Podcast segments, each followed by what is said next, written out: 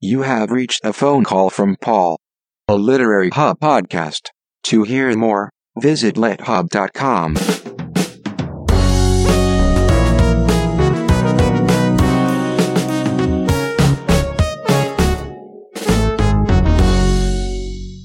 Paul Holdengraber's conversation with Pico Iyer. Hello?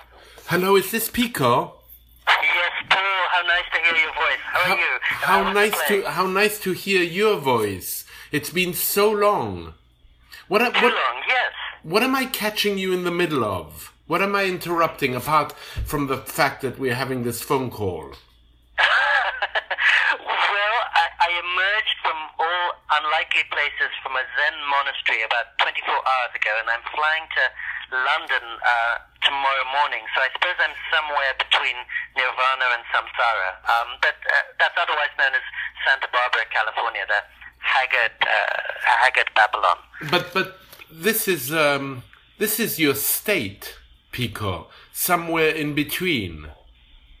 And yours, exactly so. I mean, we're neighbors in this state, and uh, the state is more and more populous because I feel that your your children's generation, especially, are going to find it ever harder to identify themselves because they're from so many places all at once. But you're right. You and I were um, were there before it became fashionable. Well, well, yes, and and in in, in some sense, you know, uh, that that space is what one could call, uh, you know, en route. Um, we're always we're always somewhere between here and there. But I want to hear about the there you just emerged from. The, the monastery. I, I didn't catch where it was and for how long you were there. And what, in fact, if one can say something of this nature, what did you do there? Yes, this is Tassajara Monastery, which is the first uh, Zen training monastery outside Japan ever set up 50 years ago. It's in Carmel Valley, California, reached by a 17 mile dirt road. So, really, not the kind of place where I'm usually to be found. But uh, two years ago in San Francisco, I met a Zen abbess uh, who presides over um, uh, a brother temple to this one. And she asked me um, to come and join her in teaching a workshop. So we did that last year and we just did that this week. Uh, because I think she noticed that her meditation practice and my description of my writing day sounded almost interchangeable. So although I've never meditated and I don't know much about Zen, my describing my writing life sounded to her like what she does in her dark robes. And so uh, we were leading a workshop of 20 people for the last four days called Facing the Flames, which I think initially refers to the flames that encircle the house where I'm sitting and regularly encircle this monastery in the wild hills of California. Uh, she said it also refers to facing the flames of anger and hatred and envy, especially in our confused times. And I think most of all, for me, it was about being in Act Four of life, thinking about Act Five. And I know you've dealt with this, but you've lost three close family members in recent years. So I, my feeling was that so many of us in our generation are dealing with aging parents and the prospect of being aging for a long time ourselves. And so that was one of the things I wanted to describe as the flames that await us, whether it's heaven or hell. Well, well, well, for sure, uh, Pico. Um, these losses uh, have multiplied themselves in in our lives, and as you as you said in in in mine, it it really has in a short period of time. I'm wondering though, um, how you you said in in a way. Your, your knowledge of Zen is is not a deep knowledge, though I probably imagine it's a much deeper knowledge than most people have. But in some sense, you said that there was a recognition that between the way um, the Zen masters teach their own work and the way you write, there is some similarity. Um, can you can you express what that might be? Because I'm I'm not sure I completely know, and I know that I would like to know. I know, I apologize. It was a gnomic thing to say. But uh, two years ago, when I first met her, I told her that every morning I wake up in our tiny apartment in Japan, and I go to a corner and I essentially just sit there for the next five hours. trying to sift through my projections, my distortions, trying to find the voice behind my chatter, trying to find of all the things that are passing through my head, whether there's anyone worth committing to the page. As my experiences of recent days go through me, as a writer, I'm committed to trying to kind of cut through the many silly or surface things one would say or find about them, and um, and see if there's anything more durable in there.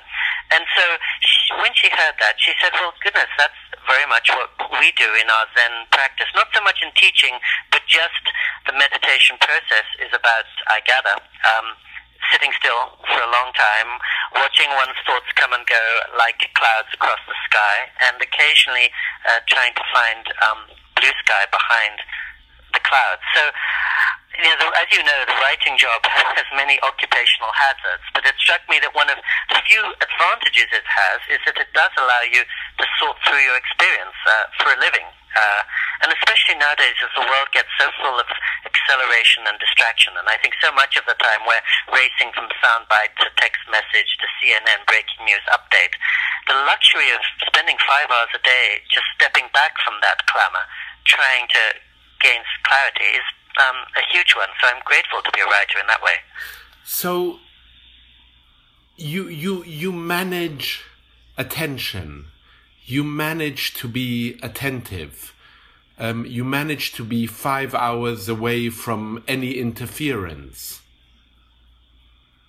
Well, that's so beautifully said, and that's certainly the aim. I can't say that I manage it very often, but just the attempt to put myself for five hours away from television or potential cell phone or laptop makes my days seem much larger and more spacious and really makes me much happier than I were if I were trying to keep up with a moment that I never could keep up. And I, I love the way you, you said instantly, I mean, you cut to the kernel of it, managing attention and attentiveness. And I know Nowadays, a lot of people talk about this phrase, the attention economy. And I think it's a good one because so many things are fighting for our attention.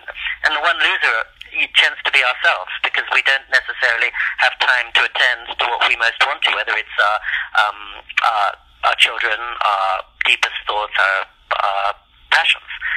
So those five hours at least give me a, a step in the right direction away from TMZ and and CNN. But one one might actually say that our deepest thoughts can only be accessed if one creates that space, and that to some extent, the non-creation of that space, the fact that we're you know, to quote T.S. Eliot, we're really distracted from distraction by distraction, is maybe um, there. It's a ploy in some way to keep us away from the wildness and also the the the danger of accessing our deepest thoughts, our deepest uh, ruminations, and perhaps even our deepest desires.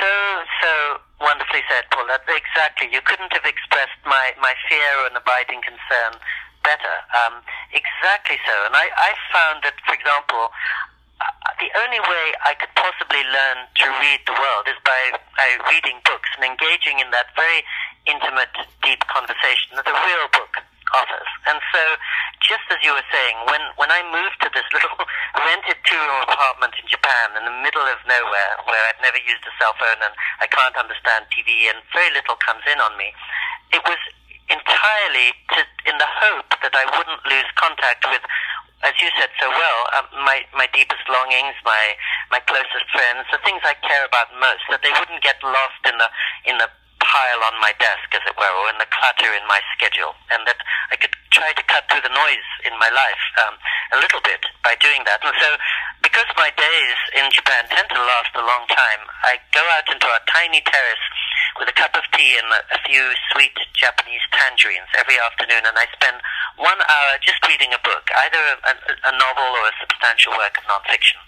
And really, I'm amazed at the end of that hour, I do feel so much deeper than when I'm just racing around Times Square or doing this kind of stuff I would do otherwise. And I feel more intimate, and I feel as if, as I say, I've emerged from a conversation with a really soulful, challenging, interesting friend, whether that friend is called Emily Dickinson or um, Zadie Smith. And um, it's a treat. And, and I, I find when I'm back in Santa Barbara, where you find me now, I, I do get caught up in the distractions and racing from A to B and losing myself and everything that I might have to share with my friends in the process. And um, as you know, and I think all of us are feeling, those distractions you mentioned are getting more and more intense over the last 15 years, and they're not going to go away or get less intense, which is why I think so many people are sort of reaching out for any way they can open some space in their heads or their, their lives um, to access just what you called, you know, the, the best part of us. Well, you know, people. As, as I said that, I suddenly realized, I think most of us, certainly I, am happiest when I'm most absorbed in something, when I completely forget the time and I'm lost in a deep conversation or an intimate encounter or film or concert, or whatever. That's when um, I, I feel richest. And I'm least happy when I'm all over the place and uh, doing a thousand things at once. And and so just the, the, the attempt to try to be in one place at, at one time um, has seemed worthwhile to me. Well, it, it, it, I mean, so many thoughts come to my mind. One of them, before we talk about how literature might repair the world, is you're i mean a, a, you express a longing um, a longing for immersion a longing for being at one with something a longing for true passions to over to overtake you. But also, what what strikes me, and perhaps what uh, brought you to the monastery um, that you just left, is the fact that it feels as though your life is highly ritualized. There are these rituals that include a tangerine, a cup of tea, and an hour of reading a book, be it Zadie Smith or Emily Dickinson. No, you're absolutely right. Uh, and um, and I think a writer's life tends to be ritualized. I know you've talked to so many writers on stage and in this series of conversations, and I'm sure all of them have their, their favorite pen or their favorite time of day or their favorite superstitions, uh, as do musicians or athletes, whatever. Um, but you're right. My my life is ritualized. Uh, probably to a fault, but with a view to um, making sure there's time for in, intimacy and um, and that rich attention you you were speaking to. So my illusion, at least, is that um, if I follow these certain patterns, and every day will have its three or four hours to get lost in, and certainly my five hours at desk, I'm constantly lost. I mean, those are very open hours where anything can happen or not happen. Well, you know, I, I, as you know, I suffer from this disease called quotomania, and I can't keep myself from quoting a, a, line from Simone Weil that I've quoted so many times, but seems so apt. Uh, quotations for me are, are, really signposts in, in my life. Uh, Simone Weil once said that attention is a form of prayer.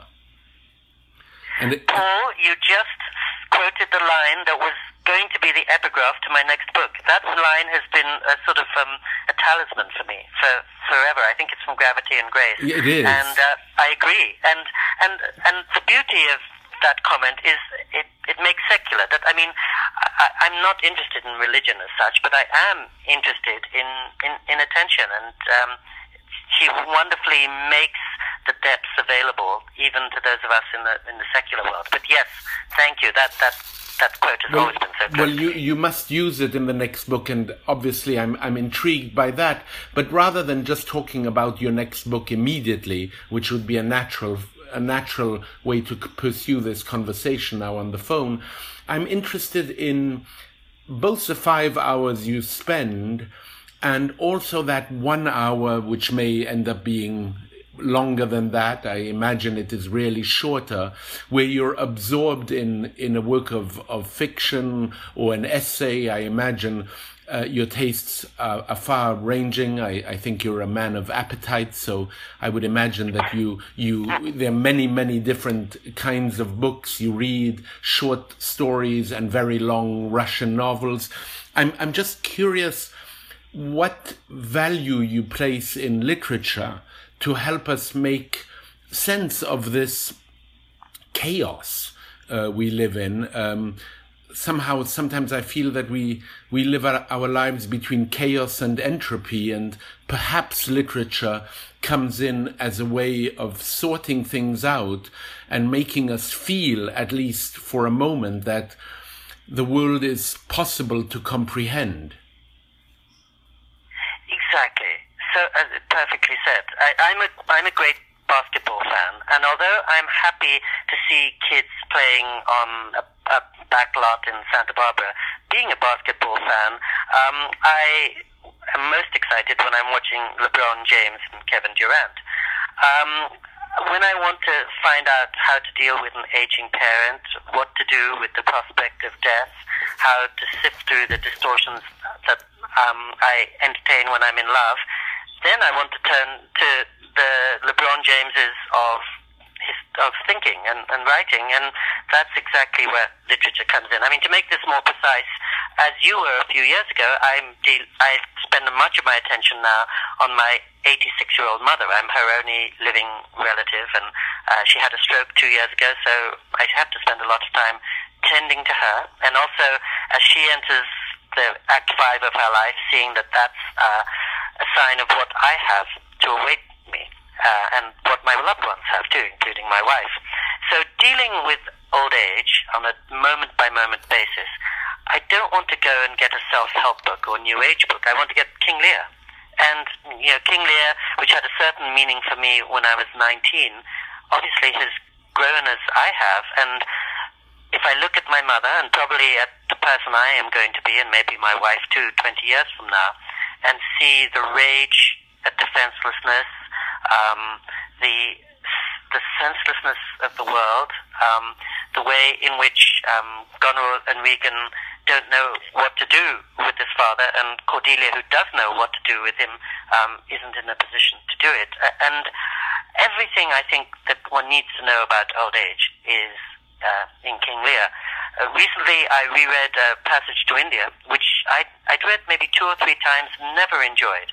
And suddenly, in this particular moment, when dealing with the other is the urgent theme before pretty much the whole planet, um, E.M. Forster's almost qualified uh, skepticism and, and moderation seemed ideal to me and was telling me much more, I felt, than I could get from the New York Times or, or The Economist. And so I suppose, you know, just turning to what I regard as some of the wisest minds who spent their lifetimes addressing these themes, um, never is time wasted. You know, it, it, I, I, you know, to, to go back to King I was just thinking actually when I was in the Zen tem- temple that when I began writing, and even now, I think part of the beauty of writing is being able to make sense of the world.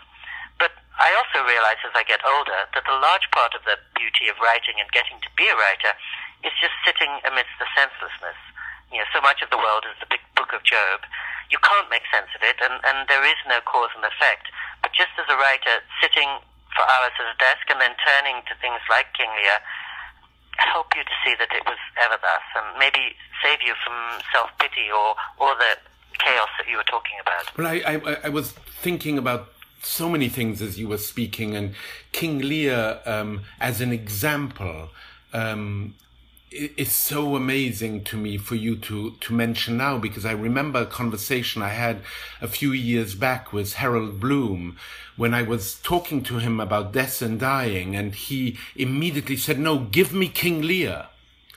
And that is what he turned to and imaginative literature felt to him the best preparation. In in a way very closely related to to both Socrates as related to, by by Plato or Montaigne that philosophy in a way is a way for us to learn how to die which literature um, seems for those of us who believe that is maybe possible to teach us in advance if such a thing can be learned how to face that final act as you call it. And that is the exact reason why Harold Bloom is one of the books. You know, we have very little space for books in our apartment.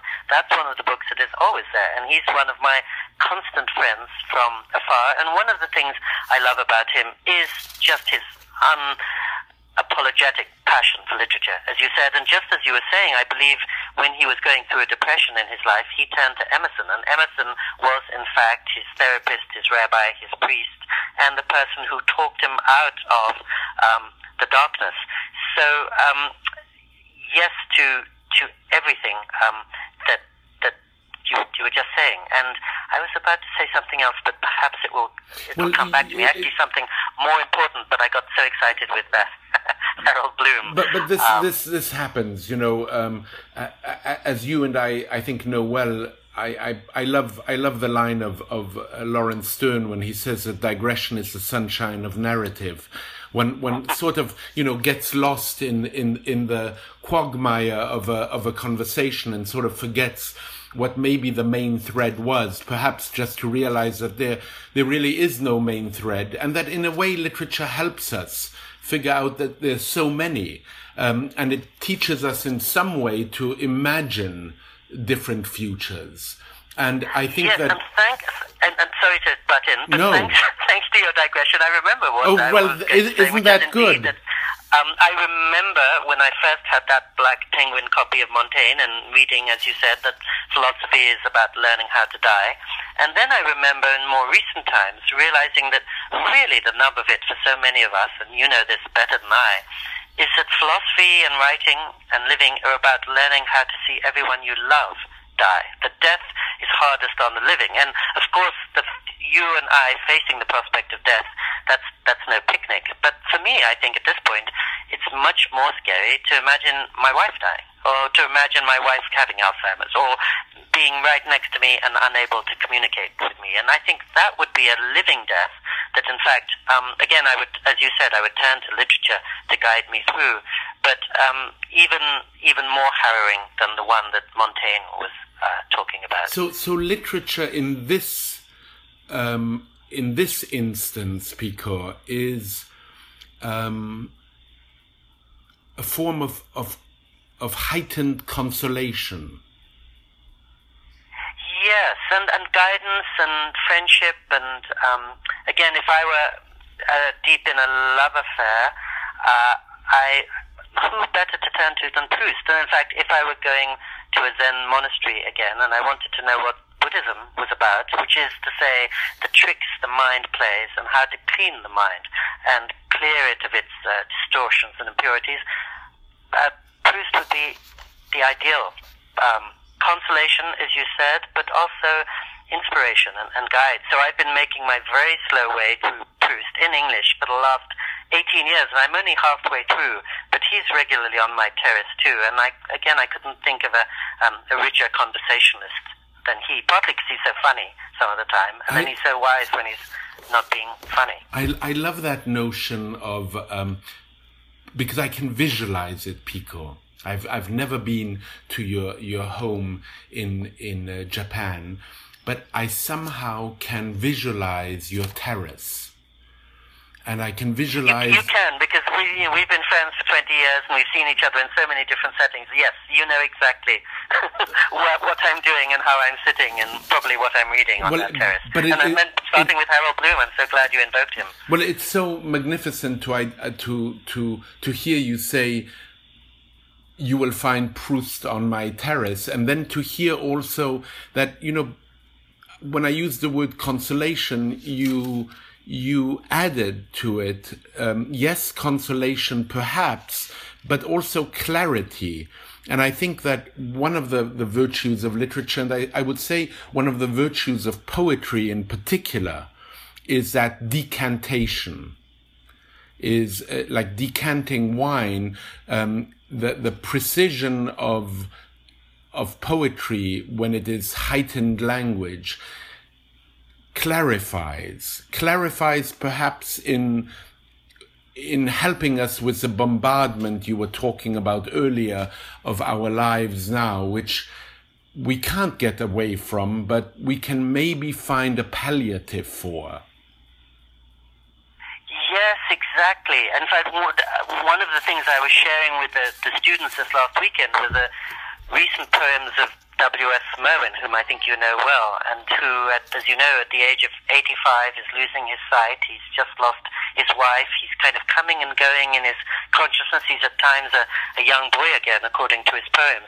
But there's that pellucid clarity of um, the distilled wisdom of a man who has read and translated and traveled across all the great traditions for 70 years now, and he writes short poems with no punctuation that cut to the core. And as you say, um, they're, yeah, they're like silver music in the midst of the cacophony of the world. And one of my great touchstones passed away just a few months ago. Well, one of them passed away, Leonard Cohen, a few months ago, the master of depthless clarity. But the other was Derek Walcott. And you and I were talking at the beginning of this conversation about having different cultures inside us. And I remember through my life when I've thought about uh, half of myself being in England and half of myself being in Asia and wondering how to make a marriage between them, whom do I turn to but Derek Walcott, whose poetry manages wonderfully to affirm both sides of his heritage at the same time and actually to see how each can enrich the other rather than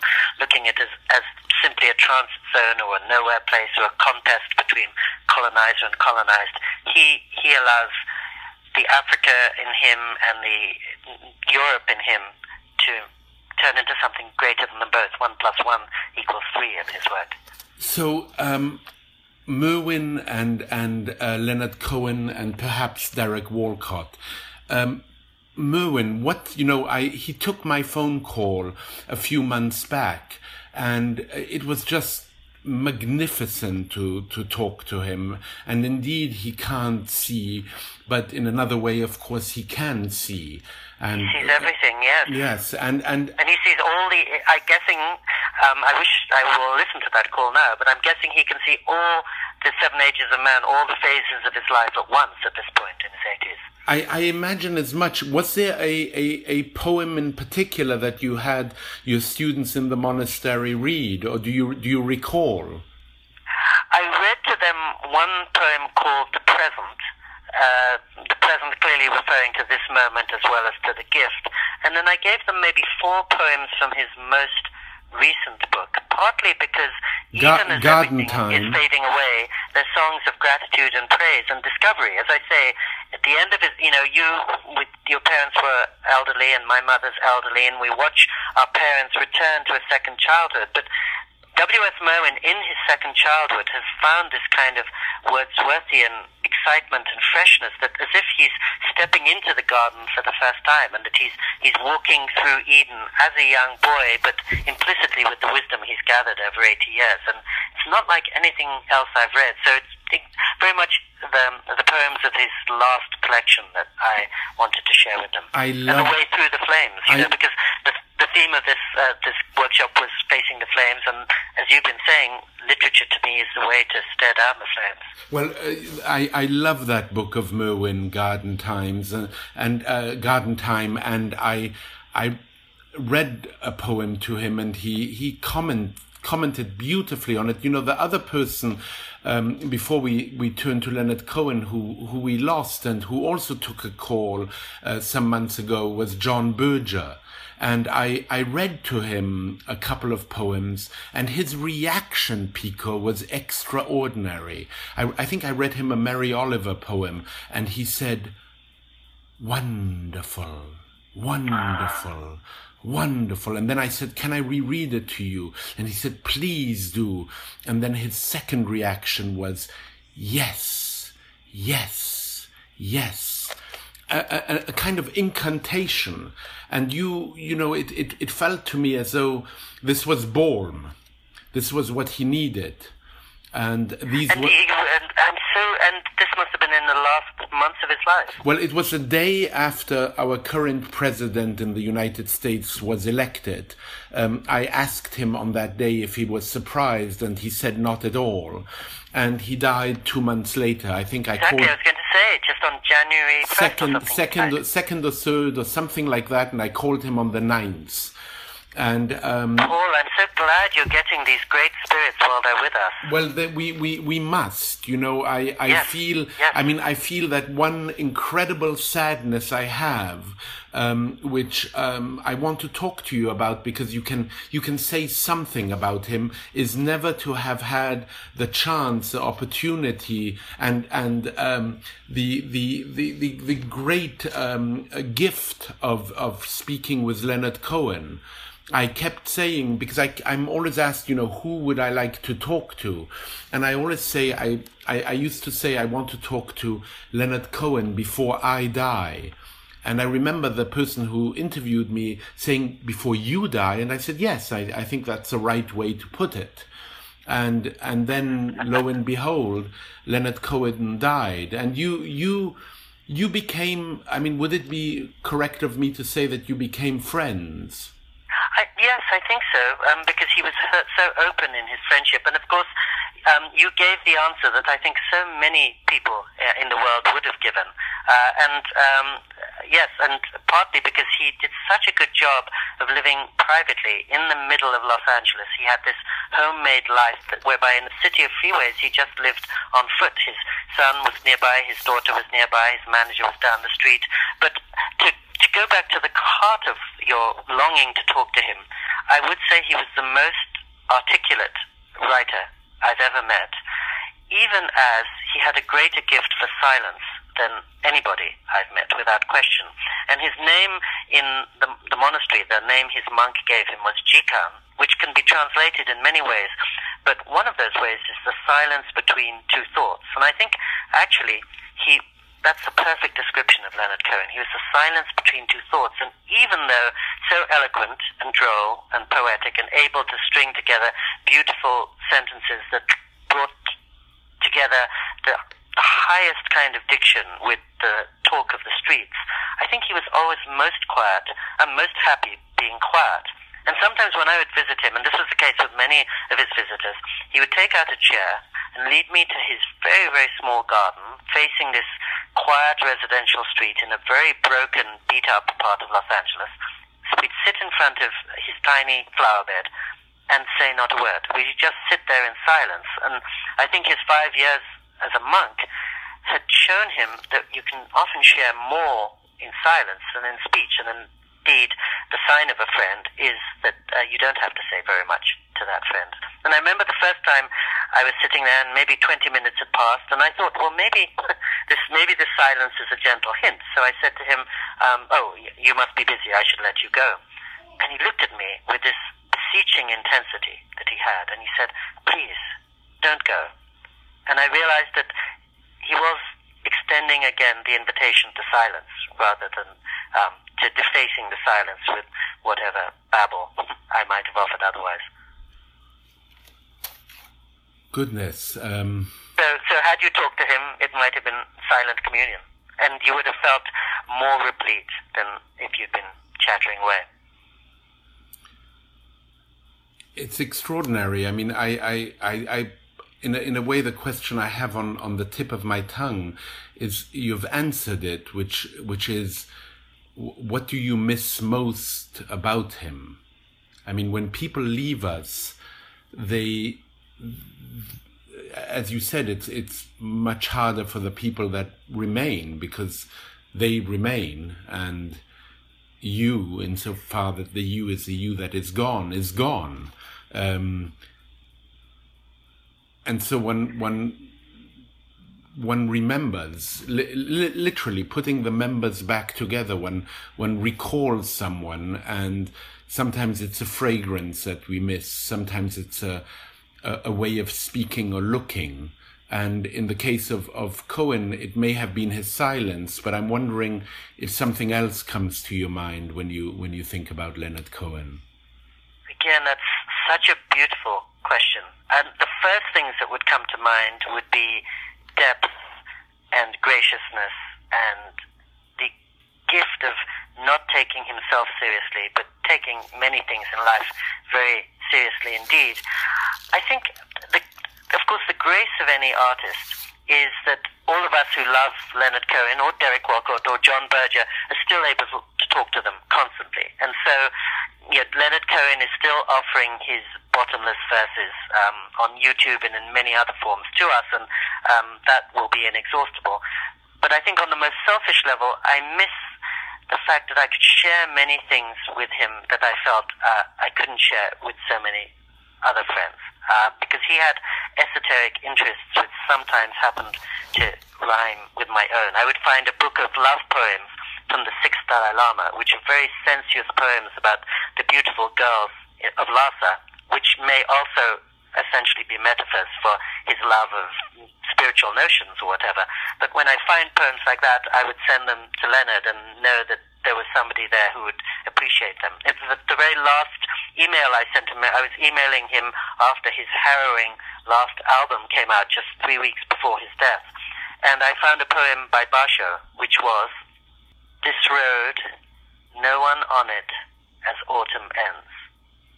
Just that. This road, no one on it, as autumn ends.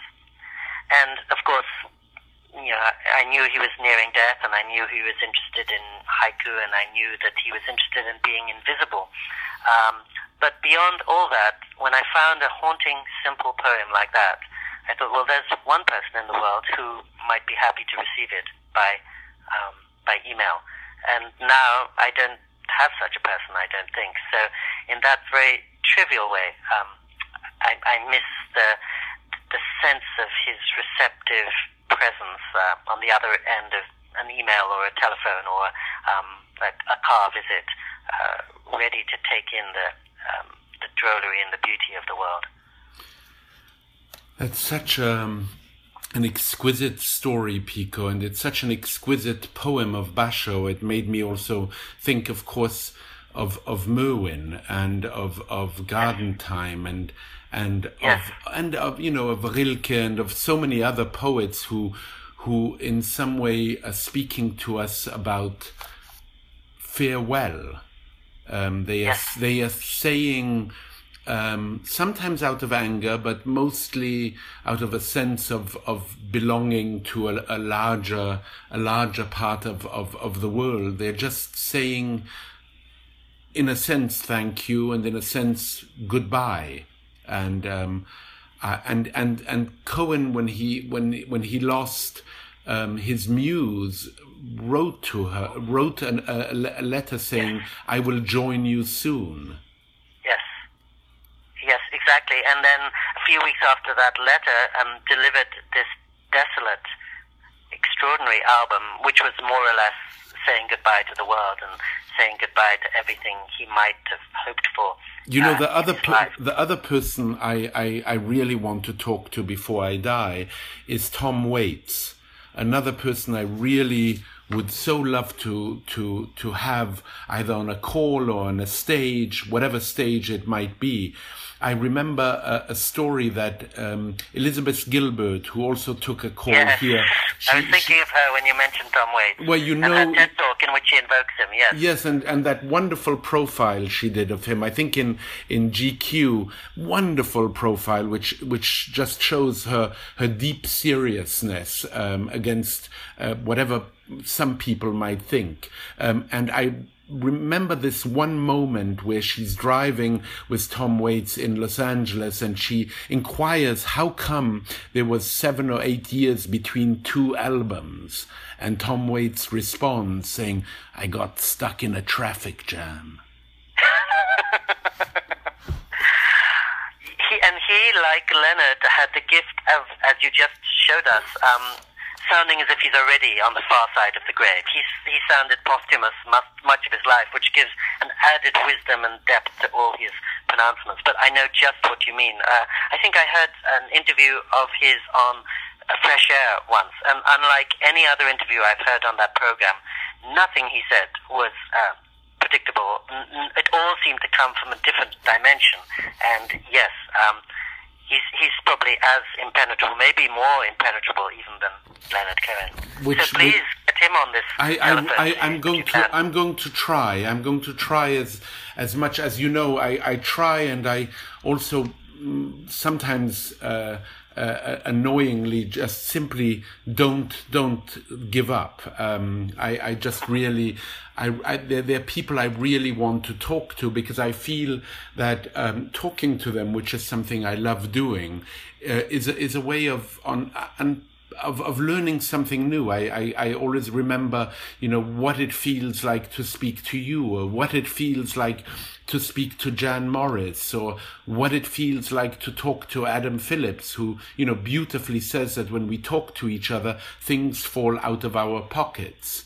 And that that is beautiful. yes. And and you know, with Jan, Jan also, you know, is someone I always long to talk to.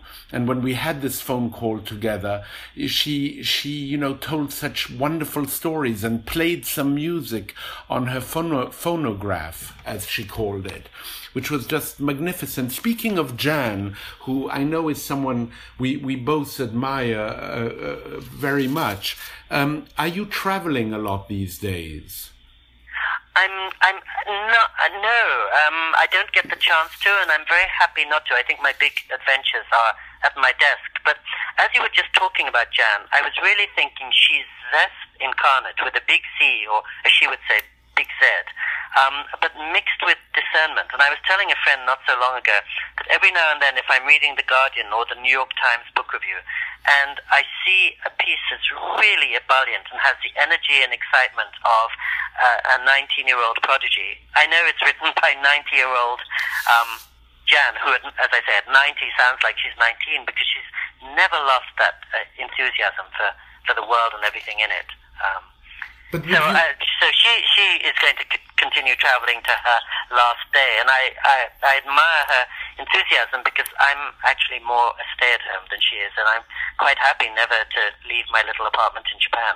But but you but you st- you haven't lost your enthusiasm for for other places. You I think you you mentioned to me that you you traveled to Korea and you traveled to Iran and you've you've you've made trips uh, since we've seen each other that are new trips for you?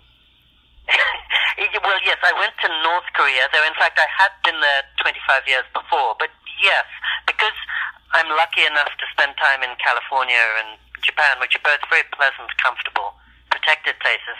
On the rare times when I do travel, I want to go to somewhere as different as possible from the places I know, and North Korea is usually the leader in that. In certain ways, it's similar to Japan, but in so many ways, it's like another planet. So I hadn't been there for a quarter of a century, and I went back there a couple of years ago uh, to look at its film industry, because of course its previous leader, Kim Jong Il, had the largest film library in the world. They say 20,000 titles in his own house and was such an aficionado of cinema that he famously kidnapped the leading actress and the leading director from South Korea in order to boost his own film industry. So I was wandering around the, I think it might be the largest film studio in the world in Pyongyang, North Korea, much larger than any that I'm aware of in Los Angeles. And um, I and my little group got to see North Korean films screened for us by North Korean directors who disconcertingly at the end of the screening would turn to us and through a translator say, What's wrong, Phil? What, we were all sensible enough to keep quiet. What did they say? What's wrong with my film? What don't you like about my film? Oh, goodness um, me.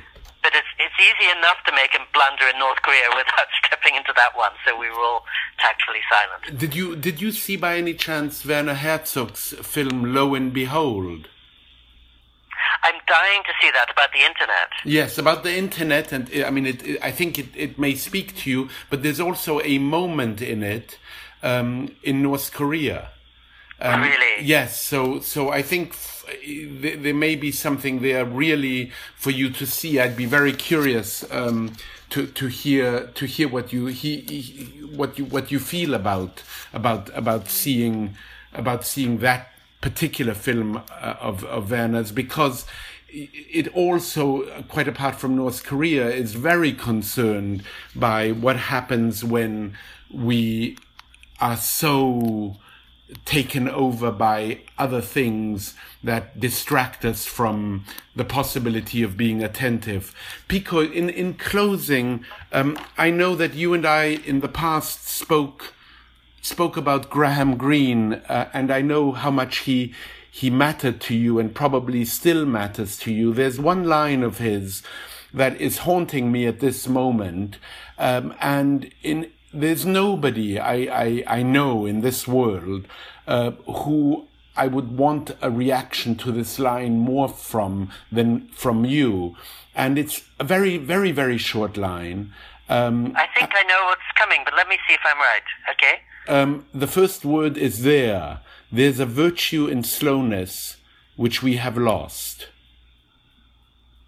My goodness. I, I, I don't even remember that line, and it takes me back, and I wouldn't instantly have ascribed it to so, Graham Greene. So, I- so, so, what line were you thinking? I was thinking also, I just um, uh, three weeks ago reread The Power and the Glory for maybe the ninth time. Uh, and I didn't enjoy it the first time. I was forced to read it in school in England, but nowadays I, I do get a lot from it. And I was sure you were going to read the very short line at the core of that, which is hate is just a failure of imagination. Because, you know, as we survey our nation or the world right now, and everyone wondering how they can empathize, to use a fashionable verb, with somebody radically different from themselves. Um, he, he had it a million times over. One of his great gifts, I think, was for extending understanding and then compassion to precisely the guys who seem like the villains in his stories and the ones that he doesn't sympathize with, um, because he knew that the imagination's obligation was to put itself in the being um, and the life of somebody radically different from himself. Somebody was asking me recently about cultural appropriation, and a part of me thought, I thought that was what imagination was meant to be. You know, that the beauty of Shakespeare is he writes as a woman, and he writes as a fellow, and he writes as every possible being. But um, the, And that brings the, us, the, that bring, that brings as us, you probably remember that the line "hate is the failure of is just a failure of imagination" comes. Um, there's a prison scene in *The Power and the Glory*, and the whiskey priest, this very depraved character who rises to moments of kindness that would put a saint to shame, is imprisoned for a night, and he says the prison is a, is a vision of the world. And in one corner, a couple is making love. Elsewhere, people are groaning. They're reaching out for one another. They're consulting the Bible. Everything is happening there. And uh, and he says that as soon as you visualize a woman or a man carefully, as soon as you see the, the turn of their mouth or the way their nose wrinkles, as soon as you see um, what the lobe of their ear looks like, it's impossible to hate them. Uh, and I, you know, without sentimentalizing him, I think that was exactly the creed by which he lived by, and one of the blessings he has to offer to us in the year 2017, maybe more even than when he wrote it. You Um, but I'm so grateful to you for shining the light on a sentence of his that I, I've never encountered consciously. Um, it, well, I, I, I think in, in many ways uh, the your your life experience in a way elucidates that that sentence you haven't encountered, and you know that line you mentioned of of Graham Greene about hate brings me back also to my my rediscovery now of James Baldwin, who also in so many ways is talking about the failure of imagination. And I don't know if you've seen this film that uh, is has came out about six months ago called I. I I am not, you must I am not your negro. It is really extraordinary. And seeing Baldwin um, uh, I think I think it will inspire you in in a very very deep way. I mean of of Graham Greene you know there's so many sentences that I was thinking about. And when you and I spoke about him many years ago um, I I know that in in some way he he was a spokesperson for you of so many feelings, uh, of so many feelings that someone else can express, and then you can. You, you can appropriate them as it were and they become your own with your own life and with what you know best and with what has been transformed in your in your soul but um pico i i, I have to say it it's it's such a pleasure pleasure to talk to you. It it gives me such a desire to both slow down and to somehow look for a terrace. It's such a delight, Paul. It reminds me how long it's been, and it also reminds me that if I and you are sitting in a little garden, I wouldn't want to share silence. I'd want to share all the, the presences and sentences you've been invoking. And I'm so glad we end with James Baldwin because he's, I think, in some ways the spiritual godfather to our common friend and a writer that we both admire also, Richard Rodriguez, who um, who is such a sui generis character. But if there's one writer who's similar to him, it's probably James Baldwin. But it's a real pleasure to, to talk to you, and thank it's you a real, real time. pleasure to talk to you, and you just gave me two thoughts. Um, well, not two thoughts. Uh, uh, one of them being a longing I have, which which is not uh, expressed by what you just said. I would like to, on the contrary, Pico, sit in the garden with you or on a terrace someday and try out silence. Um, so that is one thought. The other thought is, I think that at some point in the near future, I should have a phone call with Richard Rodriguez. Yes, yes, it won't be disappointing, we know. Well, Pico, it's been a real pleasure and take good care of yourself and see you somewhere in between. I hope so. Thank you so much, Paul. Bye bye. Bye bye.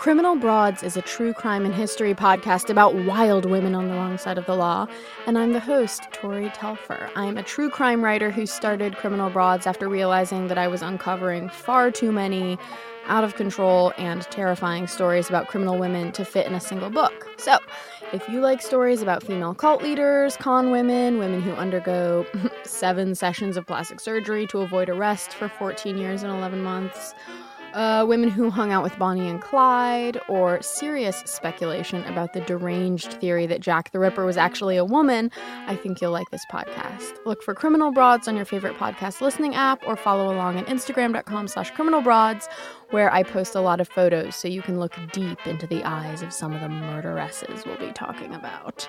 See you there!